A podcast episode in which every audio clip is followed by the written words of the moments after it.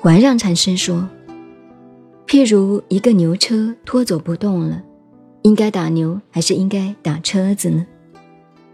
闽南佛学院的同学们，不管男的女的，比丘还是比丘尼，请哪一位说应该打什么？这个牛是什么？车子是什么？这个我们现在来分析。我们是乱扯，我们这个身体是个车子，工具哦。不过呢，一个男的，一个女的，叫做我们的爸爸，我们的妈妈，他们合作了一个机器。就是我们的身体，我们的身体活着。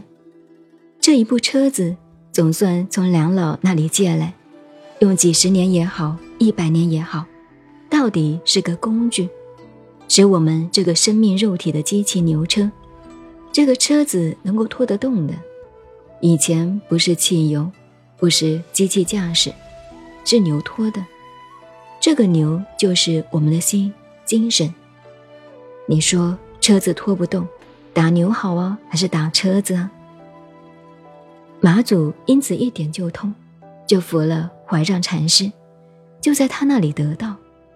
从此以后，马祖的名声名气是非常大。可是他没有过了黄河一带之弘法，他的一生从他的手下，所谓在唐朝，在他教育出来变成大师的七十二位。所以，马祖门下出七十二员大善知识，七十二位大将、大元帅，文化的大将、文化的大元帅。所以，这个全国的一切的儒释道的三家文化，受他的影响多大？啊他的手下七十二员大知识，我们提到的药山禅师，也就是他的弟子之一，多了不起。可是马祖声光那么大，四川人、成都人一听到江南有一位大师，道一禅师，道望之高是高的不得了，想办法请他回四川来，到成都来。大概马祖也想回去看看。他回到了成都，多少人出来迎接他，一接一看，谁呀？现在成都还有没有不知道的？我们在成都的这几位老朋友，北门有一个簸箕街，卖簸箕的。一看呢，大家说，我还以为什么了不起的大师，马簸箕的儿子吗？人就是这样，回到家乡嘛，他的父母做老公的，那个竹子编成簸箕，马簸箕的儿子，身世不高明，不够显赫，味道就两样了。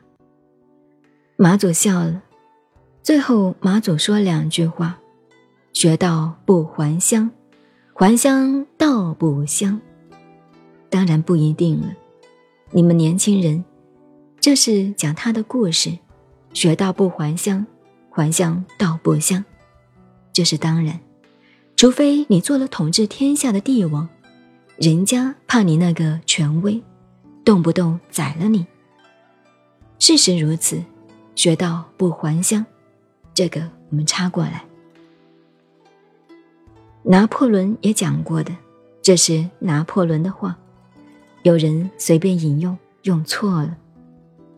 拿破仑一辈子在他的太太同他的勤务兵这两个人面前，永远他不是英雄，是这个道理。当年看你长大的尤其家乡的老头子们，这位大师。他是小孩子，我知道，我还拉过他耳朵呢，算不定是这样讲。你大师又怎么样？譬如朱元璋